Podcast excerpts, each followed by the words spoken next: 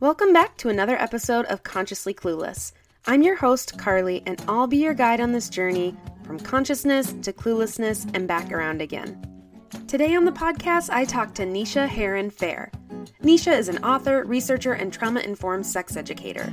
She works almost exclusively with female survivors and those recovering from unhealthy relationships to help them reclaim a nourishing, authentic, and soulfully aligned relationship to pleasure that supports them to live purposely in every area of their lives.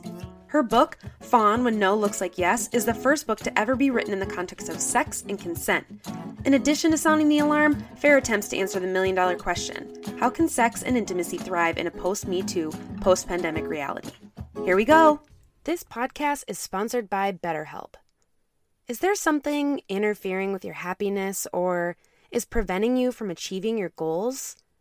By now, you all know that therapy is an important part of my own self care. It has truly been a game changer in every aspect of my life, including achieving goals. BetterHelp is the largest online therapy platform worldwide. They are changing the way people get help with facing life's challenges by providing convenient, discreet, and affordable access to a licensed therapist.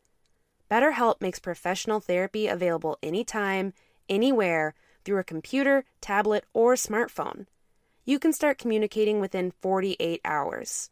It's not a crisis line, it's not self help. It is professional therapy done securely online. And I have a special offer for consciously clueless listeners. Visit betterhelp.com slash Carly and join the over 1 million people taking charge of their mental health with the help of an experienced professional. By using this code, you get 10% off your first month. That's betterhelp.com slash C-A-R-L-Y. Take care of yourself today. Thanks again to BetterHelp for sponsoring this podcast. Well, thank you again for joining me. I'm really, really excited to chat with you this morning. Mm, thank you for having me. It's great to be here.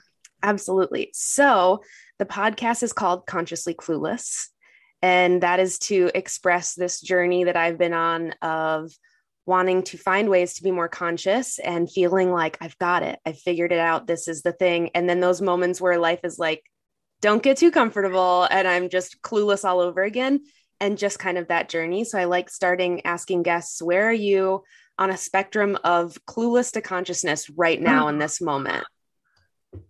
Um I try to stay as clueless as possible as a rule. Love that answer.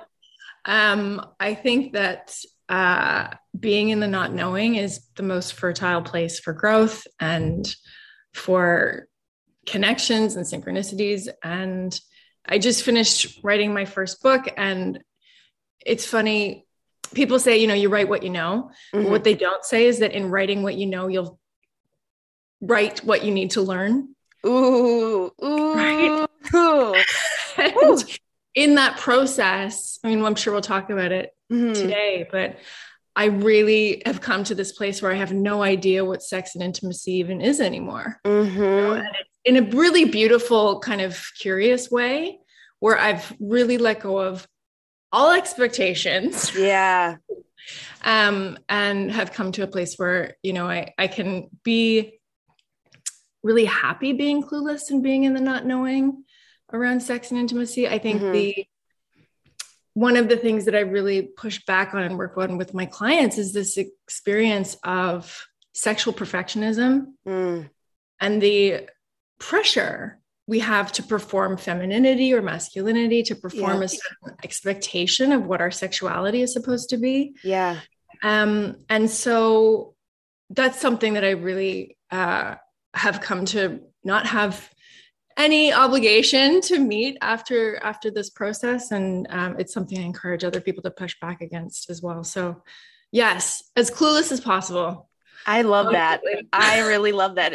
Should I change the name as clueless as possible of the podcast? Um, so let's start with the beginning. What is it that you do?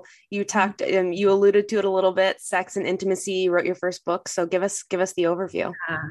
So I've been an embodiment coach for about 14 years now and about it was 2016 so i guess about five years ago i shifted into the um, pleasure and intimacy space when mm-hmm. I was mm-hmm. recovering from an abusive relationship. Mm-hmm. And um, so that's mainly what I focus on. I work with a lot of women who've experienced any range of unhealthy experiences in sex and dating. Uh, so that can range from, uh, and relationships on the whole. So that could range from early childhood trauma to um, shady dating mm-hmm. practices.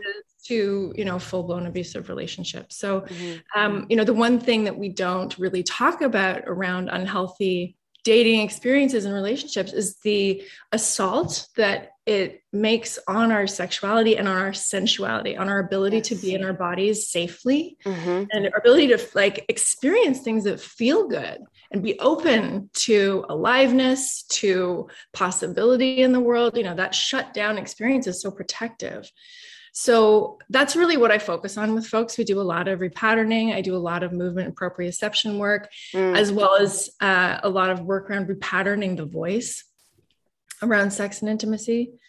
Um, so I'm going to actually just leave that because I feel like I just said a lot. oh, that's great. I was like, yes, yes, yes. Um, so tell us then about the book that you just recently, mm-hmm. congratulations, your first book. That's amazing. Mm-hmm. Thank you. Mm-hmm. Um, so the book is called Fawn When No Looks Like Yes, and it's a real deep dive into the stress response of fawning. So, fawning is one of our many stress responses like mm-hmm. fight, flight, freeze, flop, faint. Mm-hmm. Um, and where, so I want to back up for a second and just note that all of our stress responses are purposeful. They all yeah. have a reason. They help us survive. Fight flight is really great for getting us across the street when there's yep. oncoming cars. But it's also really great for helping us feel motivated. And that little bit of a, yeah. you know, a little bit of an edge can like help us accomplish goals and, you know, get our errands done. And, yeah.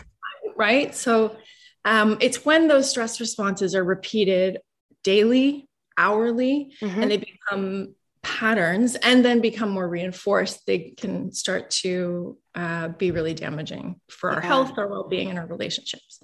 So, fawning is part of the tend and befriend response, which was only just discovered uh, 20 years ago. And it's the response that's most common, the stress response that women, people in female bodies, tend to gravitate towards, both for cultural conditioning reasons, but also for biological and hormonal reasons. Mm-hmm. So tend and befriend is like what we're doing right now, having a conversation, getting to hear each other and like, you know, respond to one another's nice right. tones of voice and friendly conversation.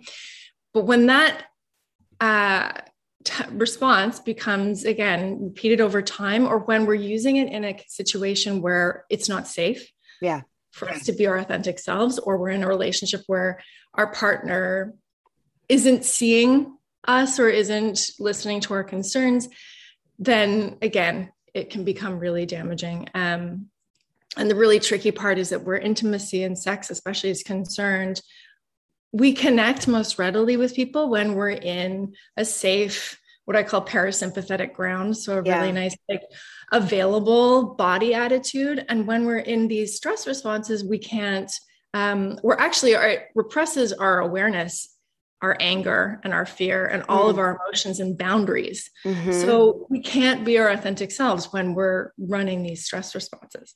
So that's a bit of background to talk about the book. And the book really goes into detail around how women, especially, are often. Well, we're conditioned partly by what people are. yes, um, to behave certain ways in relationship to men um, and behave certain ways in regards to our sexuality. Mm-hmm. And many people end up performing their experience of sex and pleasure either because they don't feel safe to express themselves authentically or because no one ever told them that they were allowed to. Yeah. Or they right? don't even know what that authenticity is. Exactly. Exactly. Because we're being fed this story about you know this is what sex is. Right. From porn from society from yeah. Even social media you know like it's wonderful that we have like all of these sex educators that are doing great work but we're still getting this idea that okay so this is the right way as opposed to being like well is it the right way for me? Yeah. Know? So, yeah, that's what the book is about. That's amazing. So it sounds like the book came out of you processing through your not only your embodiment coaching work, but out of your own experience. Is that correct? It, it did. Well, so out of the five years ago when I started shifting into this work, I've started focusing on clients who were having similar experiences, mm-hmm. and no one was talking about this right at the time. And so the big sort of the resounding comment that I get from my clients is I had no idea this was a thing. I thought I just hated sex with him. Yeah. Oh my gosh, like I'm I'm normal. Yeah. right. So um the book really came out of my own personal experience plus what I, you know, researched with clients and on my own professionally. So well, it sounds pretty amazing in the sense that you were able to take something traumatic and something that you worked through and turn it into your work and this product. How were you able to process through that? Um, I have a real kind of trust the process approach to life. Um, I uh, I'm really okay with with you know not doing things the right Yeah. so, yeah. you know, again, in terms of being like comfortably clueless, yeah. that was really a big part of the process and just trusting that this doesn't make sense and nobody is, you know, confirming that what I'm feeling is accurate. But at the same time, I have all of these other people who are confirming to me that there are many of us having the same experience. So um, it was really a kind of combination of me deep diving in my own work and coming back to what was happening with my clients and then of course you know what the research tells us so right mm-hmm. so what is if you had to give a definition for listeners what is authentic sexuality mm. authentic sexuality is it's a process mm. it's not a defined destination that mm-hmm. you reach and it's a for me and what i try to encourage my clients is that it's a it's a daily changing um, as subject to shifts as any other part of ourselves are so one of the concepts i work with in trying to help people uncover their authentic sexuality is the idea of um, choiceful rebellion mm. and taking some time to really be intentional about what you push back against in terms of sex and intimacy. So, where am I doing something because I just want to get it over with? Mm-hmm. Or where am I, you know, going along with something to keep the relationship alive instead of honoring my voice, honoring what feels authentic to me? Yeah. And um, so, between the pushing back against those things that don't feel authentic and really getting closer to what's true on a body level, um, that's that's really a, a how we come to understanding what our authentic sexuality is. So it's sex positivity, but on a more um, psycho emotional, spiritual level. So it so, really does entail all all parts of self have you i'm imagining as you're working with people to work kind of towards this journey of authentic sexuality how does finding out about your authentic sexuality influence other pieces of your life? Oh my gosh i love this question. Good. Oh like you just like hit the nail on the head. So um another piece with the with authentic sexuality and just understanding your authenticity on a whole mm-hmm. you know authenticity isn't this kind of nice to have it's not some hashtag trendy little thing that you know put on a sticker authenticity is a survival need mm. so when i don't feel safe to be my authentic self whether it's in bed or when I'm making dinner. Right, right. I will necessarily present an altered version to my partner and to the world because I'm wow. trying to protect my authentic self. So if I don't feel safe to be my authentic self, I will automatically just repress who I am at a core level. Mm-hmm, so mm-hmm. safety mm. is the real foundation for all of this. Um, somatic intellectual, psycho emotional, cultural safety, which is really hard to achieve in but the beauty of coming to and really deep diving into your authentic sexuality because sex and intimacy is so repressed right is that when we work on these aspects in the bedroom we take them everywhere in mm. the rest of our lives because we don't have like i don't have a different body when i'm having sex with someone than right. when i'm writing right so anything that i do on that level and because sex and pleasure is so much more how should i say we are intimately and unavoidably connected to our aliveness when we're in experiences of sex and pleasure. Mm-hmm. Right. So the more that I can occupy that space and allow it to bleed into the rest of my life, more I'm living in that place of authentic aliveness day yeah. to day. And I want to say too that, you know, one thing I really try to focus on is that pleasure isn't just about sex. Mm. You know, mm. I am, I use the concept of coming into your pleasure body. Yeah. So I can do my pleasure body when I'm forest bathing, when I'm walking my dog or snuggling her. And I can be in my pleasure body when I'm having a super duper awesome orgasm. Right. So it's really about taking down the walls and decompartmentalizing how we understand our experiences of pleasure. Because we think of them just like many other things. We think of them as all these separate columns like this is my physical body. This is my like you know we think about like physical health and mental health and i'm guessing then like you know maybe spiritual health and sexual health as if it is a separate pillar. And i think what you're getting at is that that's just not true no and i think that the reason that working i see working on sex and pleasure pleasure work as a kind of umbrella. It's kind of like I'm really big on doing whatever work is going to get to the root of all of the issues mm-hmm. as quickly as possible.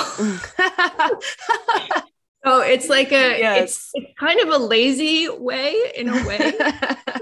but it's more effective. And the thing is, when we're in our pleasure bodies and when we're having sex or being intimate with another person, we're in our physical selves, we're in our spiritual selves, our psycho emotional selves, we're in our history, yeah, our relational yeah. history. So it's really a way of, of being in more of who we are by working in this way. So, um, and it, it's because it's an area that's so repressed, it's really phenomenal the amount of stuff that can come up when we're trying or starting to to go down this road and, and come into this process. So you mentioned that idea of um, you know where these ideas come from like where are we learning how or what what messages are we receiving that are telling us to suppress this authenticity and whether that's um, you know the patriarchy is what i threw out um, and all these other places uh, it sounds like we're talking about heterosexual relationships and i'm curious what like work maybe you've done with because we're all affected by those systems and how that can show up in other relationships and in authenticity yeah so most of my clients well let me say all of my clients have been people in female bodies who mm-hmm. have sex with men so whether they're uh, non-binary cisgender pan mm-hmm. bi or mm-hmm. straight those are the folks that i have been working with. Mm-hmm. So the issue, because I focus mostly on fawning and performing, and fawning is a uniquely hierarchical stress response. Mm. Can right? you say so more we, about that? Yes. So we only fawn in relation to other people. We don't fawn when there's an oncoming car, when there's a falling tree branch. It's a uniquely relational stress response. Mm-hmm.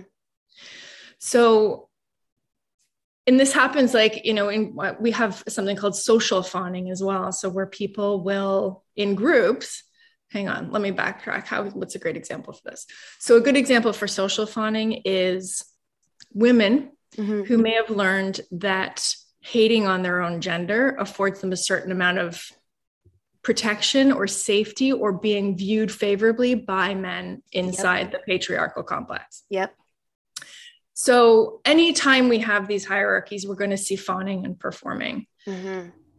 So it doesn't matter whether it's a heterosexual relationship or right. a same relationship. Um, this is going to be at play. I talk about male female pairs because that's where you automatically have that hierarchical dynamic that you can't escape. Interesting. Right. So, yes, you can have, you know, two men in a relationship and one maybe more, you know, dominant or mm-hmm. controlling, which would create an issue of a hierarchical imbalance. Mm-hmm. Um, so, without question, anyone who's human, animals even do it. This is a mammalian thing. So, mm. animals want to.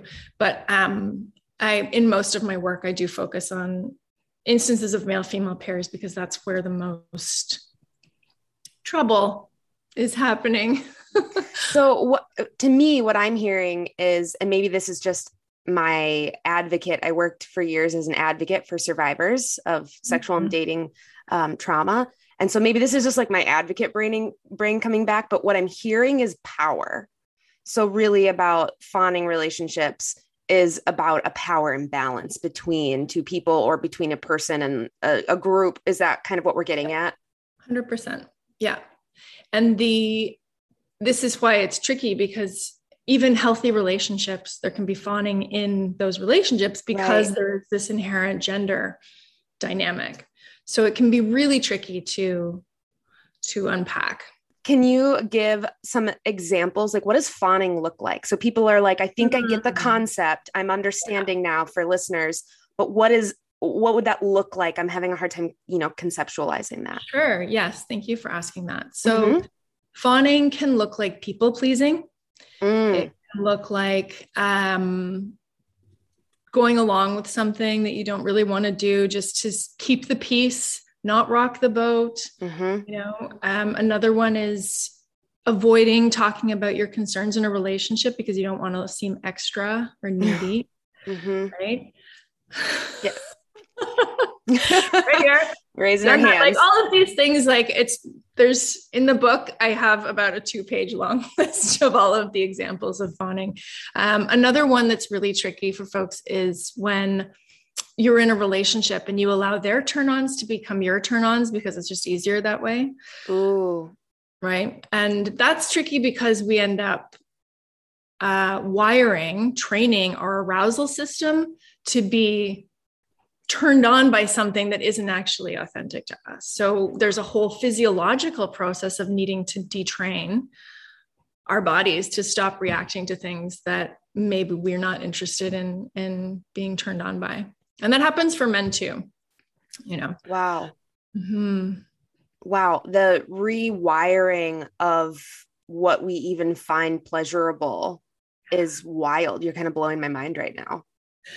Yeah. Do you want me to talk a little more about that? Yeah. Yeah i do. So here's uh, an example. And i mean there's there are first i want to say before I because I'm a big no judgment person. Yes. Um, we can be turned on by something. So let's let's use an example like choking. Mm-hmm. So um, I can be turned on by choking because I like the feeling of it, the feeling mm-hmm. of containment it gives me, mm-hmm. um, and that's all the reason I need to enjoy it. Right. I can be turned on by it because the first time it happened to me, um, my partner didn't ask for my consent and my body had a physiological stress response because let's not forget that lubrication and arousal can be triggered through stress and trauma. Yep. These are physiological responses that don't necessarily need uh, an emotional, yep. consent related um, yep. factor in order to mm-hmm. be triggered. So, when we're starting to unpack, you know, our are my are my turn-ons serving me and are my turn-ons authentic to me? Yeah. It's really important to be discerning and to i like to use the question what are my choices wiring me for? Ooh. so if my turn-ons are wiring me for more of what i want more of how i want to show up in my partnership in my relationship in sex with folks then amazing. Yeah. If my turn-ons are actually making me feel less than if they're preventing me from showing up in integrity and taking me further away from where I want to be, yeah, then that might warrant a little bit of inquiry. So it's not about, you know, moral imperatives, it's about how am I using my sexual choices to get me closer to being the person I want to be. Wow, that question again. Let's just say that. How am I using my sexual choices to get closer to the person I want to be? Mm. That's a pretty big question. Yeah, right. And we don't, I mean, we don't have these questions. No one's asking us when we're growing up, like, does your partner care about your pleasure? right? How how do you know they care about your pleasure? What is so, pleasure? right yeah i mean really i i just now that you brought that up i'm curious what like experience you had growing up with sex mm. and sex mm. education because i had i guess pretty good comprehensive sex education in high school and didn't realize that that was uncommon until mm getting to college and talking to other people and their experiences and me being like yeah, our health teacher rolled a condom down her arm and said, Don't let anybody tell you they're too big. This is how big they stretch. And I was like, Your health teacher didn't do that? like that's that's not normal. And they're like, You wow. got to see condoms? I was like, yeah, wait, what? So I'm curious now that you do this work, like where, you know, mm-hmm. what was that like for you growing up? This podcast is sponsored by TerraSeed. TerraSeed is on a mission to disrupt the vitamin industry, empower vegans, and reduce plastic waste in the world. They put everything plant based people struggle to get in an all inclusive, vegan, compostable package multivitamin that replenishes them and our planet every single day. Seriously, y'all, win, win, win. Even if you're not vegan, this vitamin will help you get those key nutrients that you need. I am so excited to share a discount code for your first purchase. Use code CARLY50 at checkout to get 50% off. Again, that's C A R L Y 50 for 50% off your first purchase at terraseed.com. Don't forget this code so they know I sent you. This podcast is supported by She Thinx. Thinx are washable, reusable period underwear. They look and feel just like normal underwear, but better. Every pair of Thinx is made with their signature innovative technology for the ultimate period protection. Their breathable products are safely made with cotton, nylon, and elastin for a little stretch. I am seriously obsessed with my Thinx underwear. They have changed my periods. Try them yourself or get someone the best gift ever with a sweet little discount code. Go to shethinx.com slash Carly for $10 off your order today. Again, that's shethinx.com forward slash C A R L Y for $10 off your order. Try Thinx today. Interesting. So, um, I was, I came from a Catholic upbringing. Mm-hmm. Uh, but I went to uh, school where there was sex ed. So okay. it wasn't a Catholic school. Um, I didn't have the, I love the like condom down the arm because it communicates two things A, protection, but mm-hmm. B, that issue of consent and manipulation yes. that can happen and I mean, like guys are just doing what they're being taught to do by other yep. guys, by pornography, yep. by the videos and movie content that they watch. So conditioning works in both ways. Mm-hmm. Uh, so I didn't have that message, but I did. My one, uh, my one block of sex ed that I remember was my PE teacher starting the block putting a condom on a banana mm-hmm. and ending the block with spermicidal foam just everywhere. Oh my God. Oh, that escalated quickly. he was trying to show us how to like load it up and it just like. And you'll never forget it. Ever. Ever will you forget that. Spermicidal so, foam everywhere feels like the title yeah. of something. I'm not sure what yet, but it feels like the title of something. it should be. It should be. Um, so I did have some sex ed, but it was okay. all based on uh, preventing young women from getting pregnant. Right, right, right. There was right, right, no ish. There was no communication around consent. Um, it was just very like, whatever you do, don't get knocked up. Mm-hmm, mm-hmm. Um, so yeah, I mean, I grew up too in the time of my parents were very children should be seen and not heard. Got it. And I didn't get really any relationship advice. growing up. Um, so yeah, I had to really figure it out on my own. Um, and we didn't have, you know, social media back then with all these like lovely carousels of, you know, this is consent, this is what yeah. consent doesn't look like, right? So on the one hand, you know, the kids growing up in high school right now, they do have access to all this information online, but they also have so many more pressures than we did. And I think I wonder sometimes if my whole authentic sexuality spiel comes from the fact that I really did get to take my time. Mm. You know, yeah. um, I have a pretty extensive abuse history from when I was younger. And I went to a quite a, like I, my life was very sheltered when I was in high school.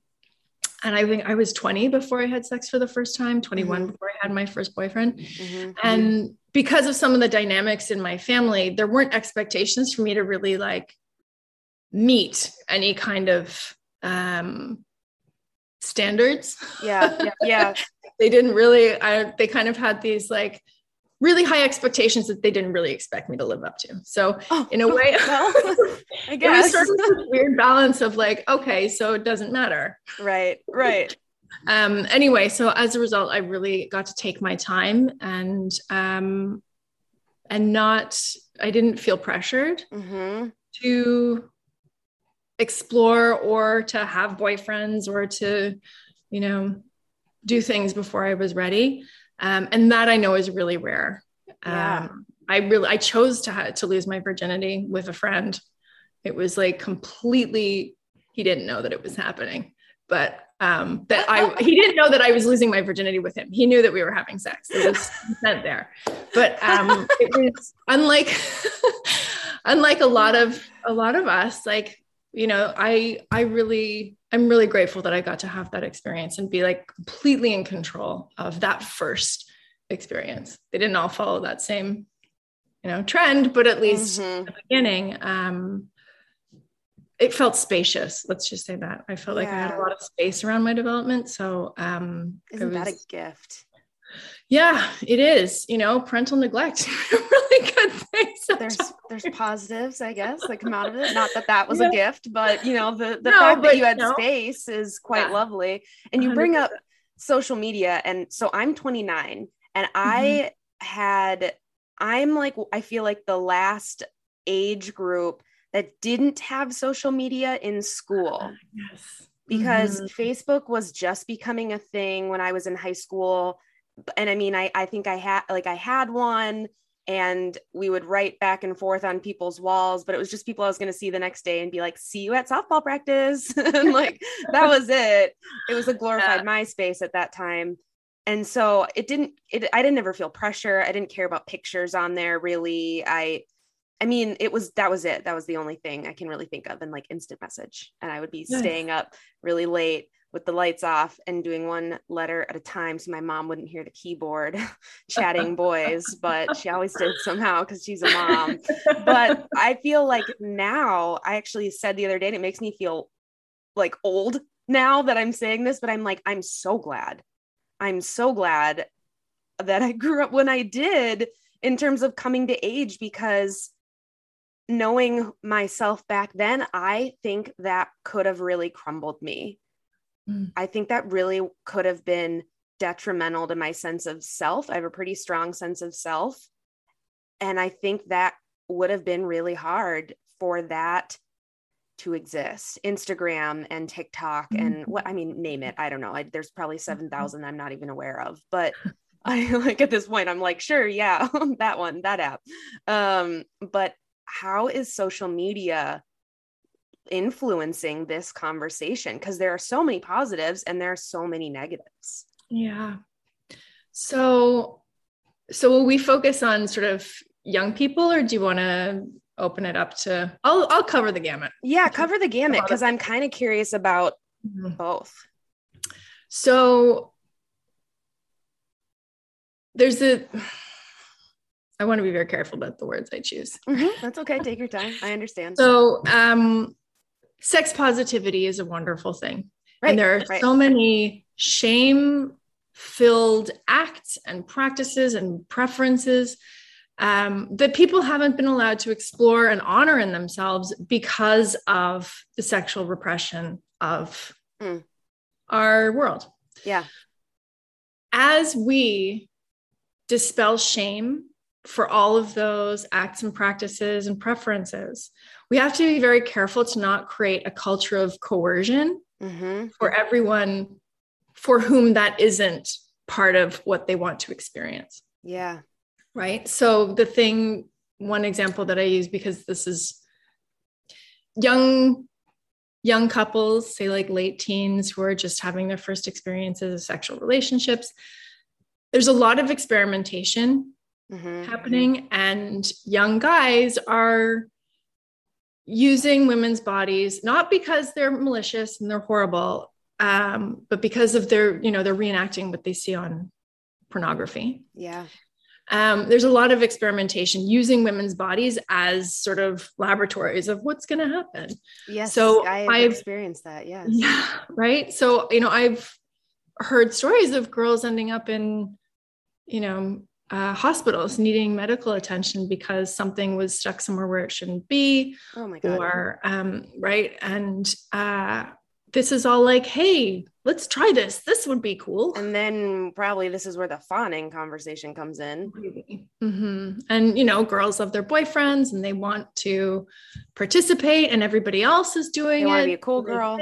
Exactly. Mm-hmm. So it's, this is why the, I really am trying to insert the fawning awareness into our conversations around sex positivity as a you know tool of harm reduction so it's not about saying, you know, don't do anal. It's like, how are we now making anal the new bar that, or whatever, you yeah, know, yeah, whatever it is, the new bar that yeah. these young girls have to reach in order to be acceptable to their partners.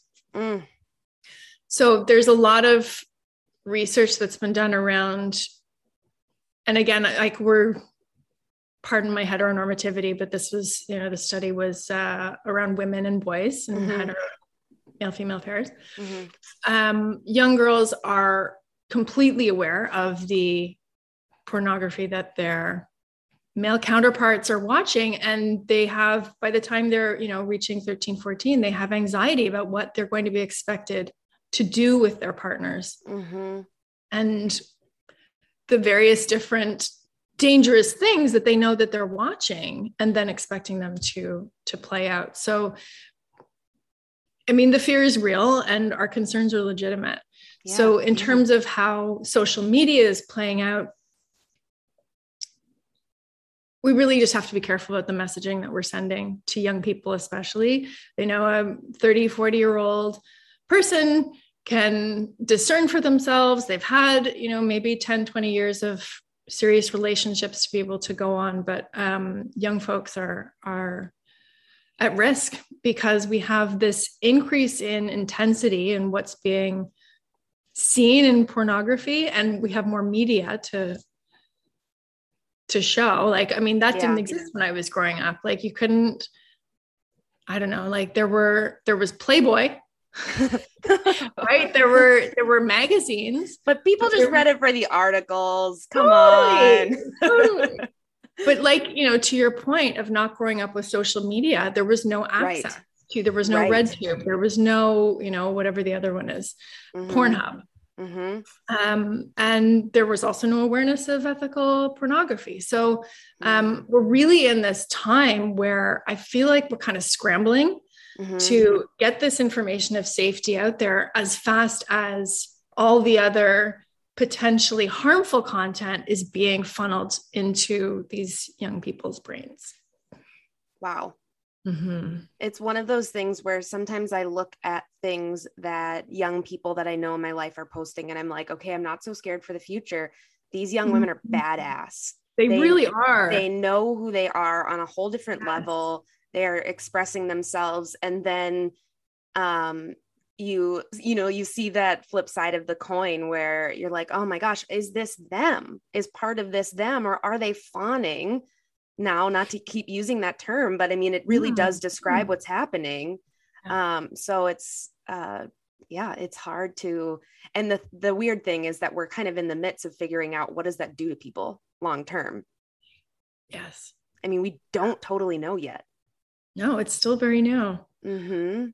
you know and we know that social media is designed to be addictive so it's triggering our addiction pathways and basically activating our nervous systems. It's rewiring billions of people's of human nervous systems every day. So you know it's it's more important than ever to be really um, discerning around our social media and computer practices so. Yeah. But that's hard to to you know explain to young kids who've been grown up with social media from the time they you know came out of the womb so um yeah i teach yoga to fourth and fifth graders and a bunch of different grades at different schools in the area and I walked into, and it's a small town, and I grew up here. So, I mean, that's just one thing. But I walked into the gym, and it was fifth graders that day. And one girl was like, I know you. I've seen you on Facebook. You're consciously Carly. And it was just like, had this, she's fifth grade. And I was just like, oh God, what do I what do I post on there? like, I don't, I'm not posting anything I'm yeah. embarrassed of, but I'm like, what am I posting for this fifth grader that is now seeing me as her yoga teacher? and I ultimately was like, "Well, that's the internet. That's I, there's yeah. that's what open business pages are. There's no turning back now." But it was so. I was like, fifth grade. I felt so old, being like, "How old are you? You have a Facebook account?" she was just looking at me like, "Okay, grandma." But it was wild to me. Yeah, it was yeah, wild. It, it's uh, it's so hard because it's not going away. Right you know like um but i do i mean more and more research is coming out every year about the effects of technology on mm. our relationships um mm-hmm. and it's mm-hmm. interesting i think there was a great article i think it was in the new yorker and it was talking about this research that was done on young people fifth graders kids who were tweens and early teens who were begging their tech addled parents for emotional connection, who were actually acknowledging themselves because it was a need that they were having that wasn't being fulfilled by wow. you know their 40 50 year old parents who had you know been like blackberry warriors in the 90s right so blackberry um, warriors uh, God, blackberries. Jeez.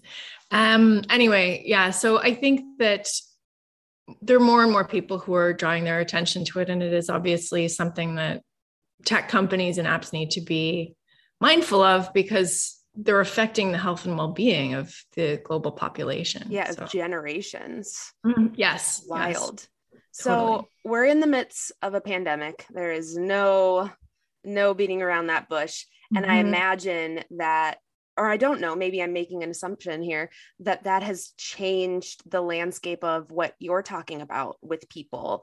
And, you know, there is, there was like the first year there was jokes about you know people having babies and people mm-hmm. were gonna get home although the only people i saw having children were people that didn't already have children i think the ones that already did were like no we're good we're stuck at home with them um, but how is this the last two years changed the conversation around intimacy and relationships. Like what is that what has that done for us? Oh my goodness. We could have a show on this alone. Mm-hmm. um well you know to start we can talk about the effect of lockdowns on mm. people who are already in relationships. We saw mm-hmm. a lot of breakups. Yeah. Um, a lot of increase in domestic violence. Yes. Huge increase in domestic violence. It was, um, it doubled in Canada. Oh um, my goodness. Yeah. As did the severity of the injuries. Um, there in the UK, there were people blaming COVID for killing their partners. Yeah, like it was, it's the pandemic there's a the UN has called it the shadow pandemic, and um, they've oh wow uh, identified it as they're calling it a you know legitimate human rights crisis. The the violence against women, like widespread yeah violence against women across the globe. So um, that's the that's kind of one of the most physically and obviously damaging effects mm-hmm. of the pandemic um, is the increase in and not just domestic but like physical violence but emotional as well. You know everyone was locked down people were stuck together and any kind of lingering or unaddressed issues just you know became impossible to ignore. So clearly there were folks that broke up as a result of that but some are still in those entanglements. Right. And so i really feel feel for that because having been in a, an abusive relationship myself and struggling to get out i can't imagine what it would have been like to try and get out in the middle of a pandemic right um, so that's probably the first effect of the pandemic on intimacy and sex. Um, yeah. The other piece is the fact that the pandemic's really changed our relationship to our bodies. We are not in our pleasure bodies, we're in our stress bodies. Yes. And we need to be in our pleasure bodies to be able to connect with one another, to be able to uh, have really lovely eye contact, to be able to read one another's emotional state. So a it's harder for folks to connect mm-hmm. on that you know subconscious physiological mm-hmm. level but b there's all the fears of kissing someone again you know yeah. single it's like oh my gosh you have cooties yes like, seriously and it's not it's not um like it's not imagined. it's, so it's so weird. I had a friend yeah. who was gonna go to New York and I was like, Ooh, are you gonna maybe meet anyone? And I was like, Oh, oh, yeah. it's are it's, you gonna meet anyone?" or no? I don't know. This is weird now. Yeah, it's completely changed. You know, courtship practices. I mean, a lot of some people are still out, um, you know, hooking up and you know being safe with the with being your double card. and whatever. um, but I think even for people who are vaccinated, there's this fear, you know, because people who are vaccinated can still get COVID. Mm-hmm. So so there's a lot um, of probably a lot of internalized fear then around we're we're take I'm just guessing here. Do you mm-hmm. totally correct me? But what you said that I was like, wait, we're taking in all this fear around relationships, and that fear is probably sticking in our brains around sex and intimacy in a new mm-hmm. way. So we're going to be fearful of that and connect that in our brain. And on like an unconscious body level. So right. when we wire stress responses to our arousal systems we you know again we're wiring ourselves for more of the same so it's more important than ever to be connecting to our authentic arousal and yeah. be really coming from a place of being grounded um, and regulated which is not easy to do in this time wow mm-hmm. there's a lot to there like you said that could be a whole show in and of itself there's a lot to unpack there but i am weighing my i'm like okay maybe not so many questions but maybe a well, part I mean, two maybe a maybe a part two someday on oh, just yeah, on just this or something because huh. i think there's a lot to go into there because there maybe can be some i don't know i'm just an optimist at heart uh, just a little pisces that totally. wants everyone to be happy and healthy and i'm like what but what what can what can we get from this? What will maybe what will we gain in our sex and intimate relationships because of this time? And i don't know that. I can answer that for you. Please do. We gain better communication skills. Yeah we're having conversations that we never would have had before way early on in the game. Yeah. we're getting to like yeah. we're getting to like the things that we wouldn't we'd wait for like 10 or 20 dates for we're like okay so let's get on this that's so true. So i do see like as as harmful and upsetting and you know destructive to our way of life that of the pandemic has been there have been some really wonderful effects to it. Namely this conversation around you know you're going to put yourself in my body yeah. and whether you know that maybe it takes a, a, virus in order for us to get there. But really i see that this covid is actually helping us have more conversations around consent interesting so it's i mean in terms of dating yes it slows things down yes it makes us more fearful but i think that it also teaches us more about ourselves and more about mm-hmm. our needs more about our standards and boundaries so it's a huge you know growth um, initiative, but the oh, the other piece, there was something else I was going to, oh, yeah. The thing that I share with people who are feeling really tentative about re-entering the dating space is to use this time to um, gift yourself an experience of intentional celibacy. So maybe mm. you take six months and you just deep dive into your own pleasure and you explore certain practices, certain tools. I have in the book, I actually, I should say, so the book approaches um, this whole issue from a identify the issue, get to the underlying pieces, and then let's here have some tools that we can use. Nice. nice. So um, one of the tools that I talk about in the book is intentional celibacy, and there are some structures that people can use for approaching that. When I first dove into those waters, I didn't have any framework. I was like, I don't know what I'm doing. I'm just right. not having sex. Right. And it took me a while to actually be like, okay, well, what am I actually doing here? What do I want to learn about myself? What do I want to learn about other people? How can I bring my best self into the bedroom and ensure that I have mutually beneficial, intimate experiences? Right. So um, it's really when you you know take take it away and just say i'm shutting the door to dating and focusing on what my relationship to sex and intimacy is it's just it's unreal what comes up because again no one gave us that opportunity, you know, when I was like 18 or 16, you know, I didn't get sat down and be like, so you are a sexual being and you get to evolve in whatever way, at whatever pace that you want to. Here are some things you can try. Here are some things you cannot try. Damn, it's that would have been nice. Right? I like, I think sometimes a lot of my work that I do, I'm really like trying to reparent my. I was just going to say you're reparenting. Yeah, totally. Around sex, which none of us got yeah. none of us got that sort of really loving, gentle, you are a sexual being and you have a sexuality and it's beautiful, whatever it is, mm-hmm. kind of conversation. So, yes. Wow. Mm-hmm. Wow, wow, wow, wow, wow. So, is there anything that you want to share or talk about that I didn't give you space to that you think mm-hmm. would be important for listeners right now? It's not a trick question. If, if no, I know. I'm just trying to think. Um, I feel like we covered a lot of really great ground.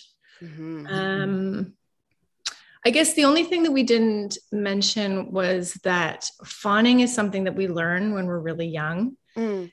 And just the same way as our, so it's pretty, you know, widely accepted that our early attachment experiences, our attachment experience with our parents, color or inform the experiences that we have in relationships, romantic relationships. They affect how we choose our partners, how we respond to closeness and space. Yeah.